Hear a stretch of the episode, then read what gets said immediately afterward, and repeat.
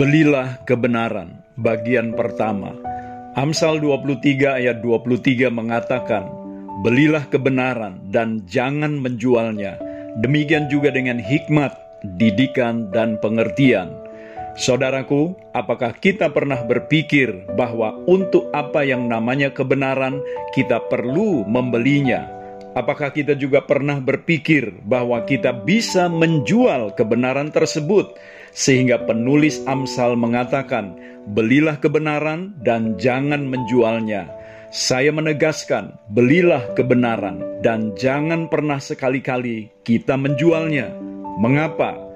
Karena dalam hidup ini ada satu hal yang kita hanya boleh membelinya dan tidak boleh sama sekali untuk menjualnya Sebab jika kita menjualnya, maka sesungguhnya kita sedang menjual hidup kita ke dalam tangan si pencoba. Apakah yang dimaksud dengan kebenaran di sini?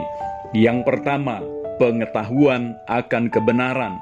Di dalam 1 Timotius 2 ayat 3 dan 4 dikatakan, Itulah yang baik dan yang berkenan kepada Allah, Juru selamat kita yang menghendaki supaya semua orang diselamatkan dan memperoleh pengetahuan akan kebenaran.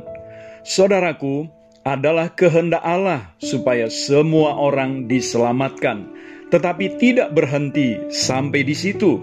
Setelah diselamatkan, Allah menghendaki agar semua orang juga memperoleh pengetahuan akan kebenaran. Jadi, Allah ingin semua orang diselamatkan dan memperoleh pengetahuan akan kebenaran.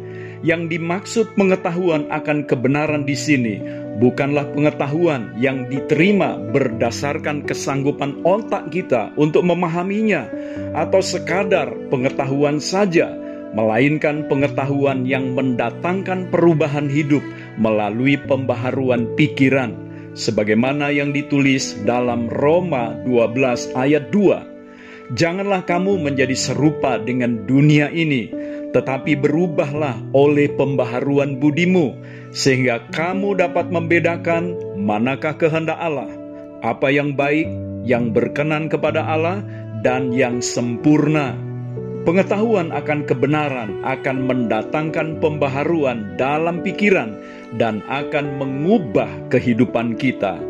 Yang kedua, kebenaran yang dimaksud adalah hidup dalam kebenaran.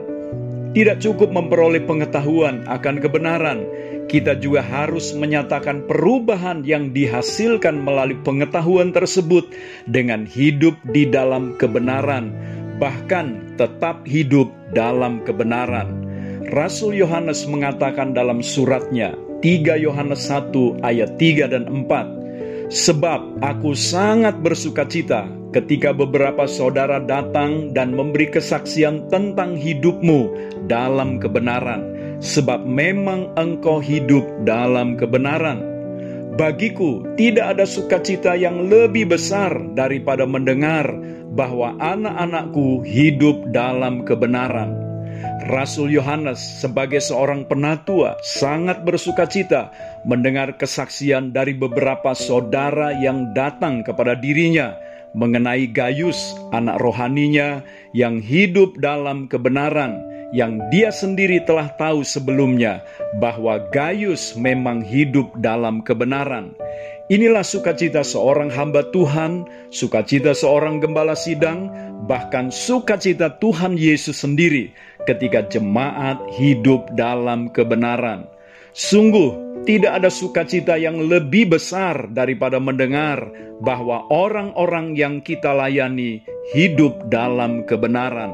Saudaraku, belilah pengetahuan akan kebenaran dan hiduplah dalam kebenaran tersebut itu adalah hidup yang indah dan penuh makna di tengah arus zaman, di mana banyak orang meninggalkan kebenaran hanya demi kekayaan materi atau kesenangan duniawi.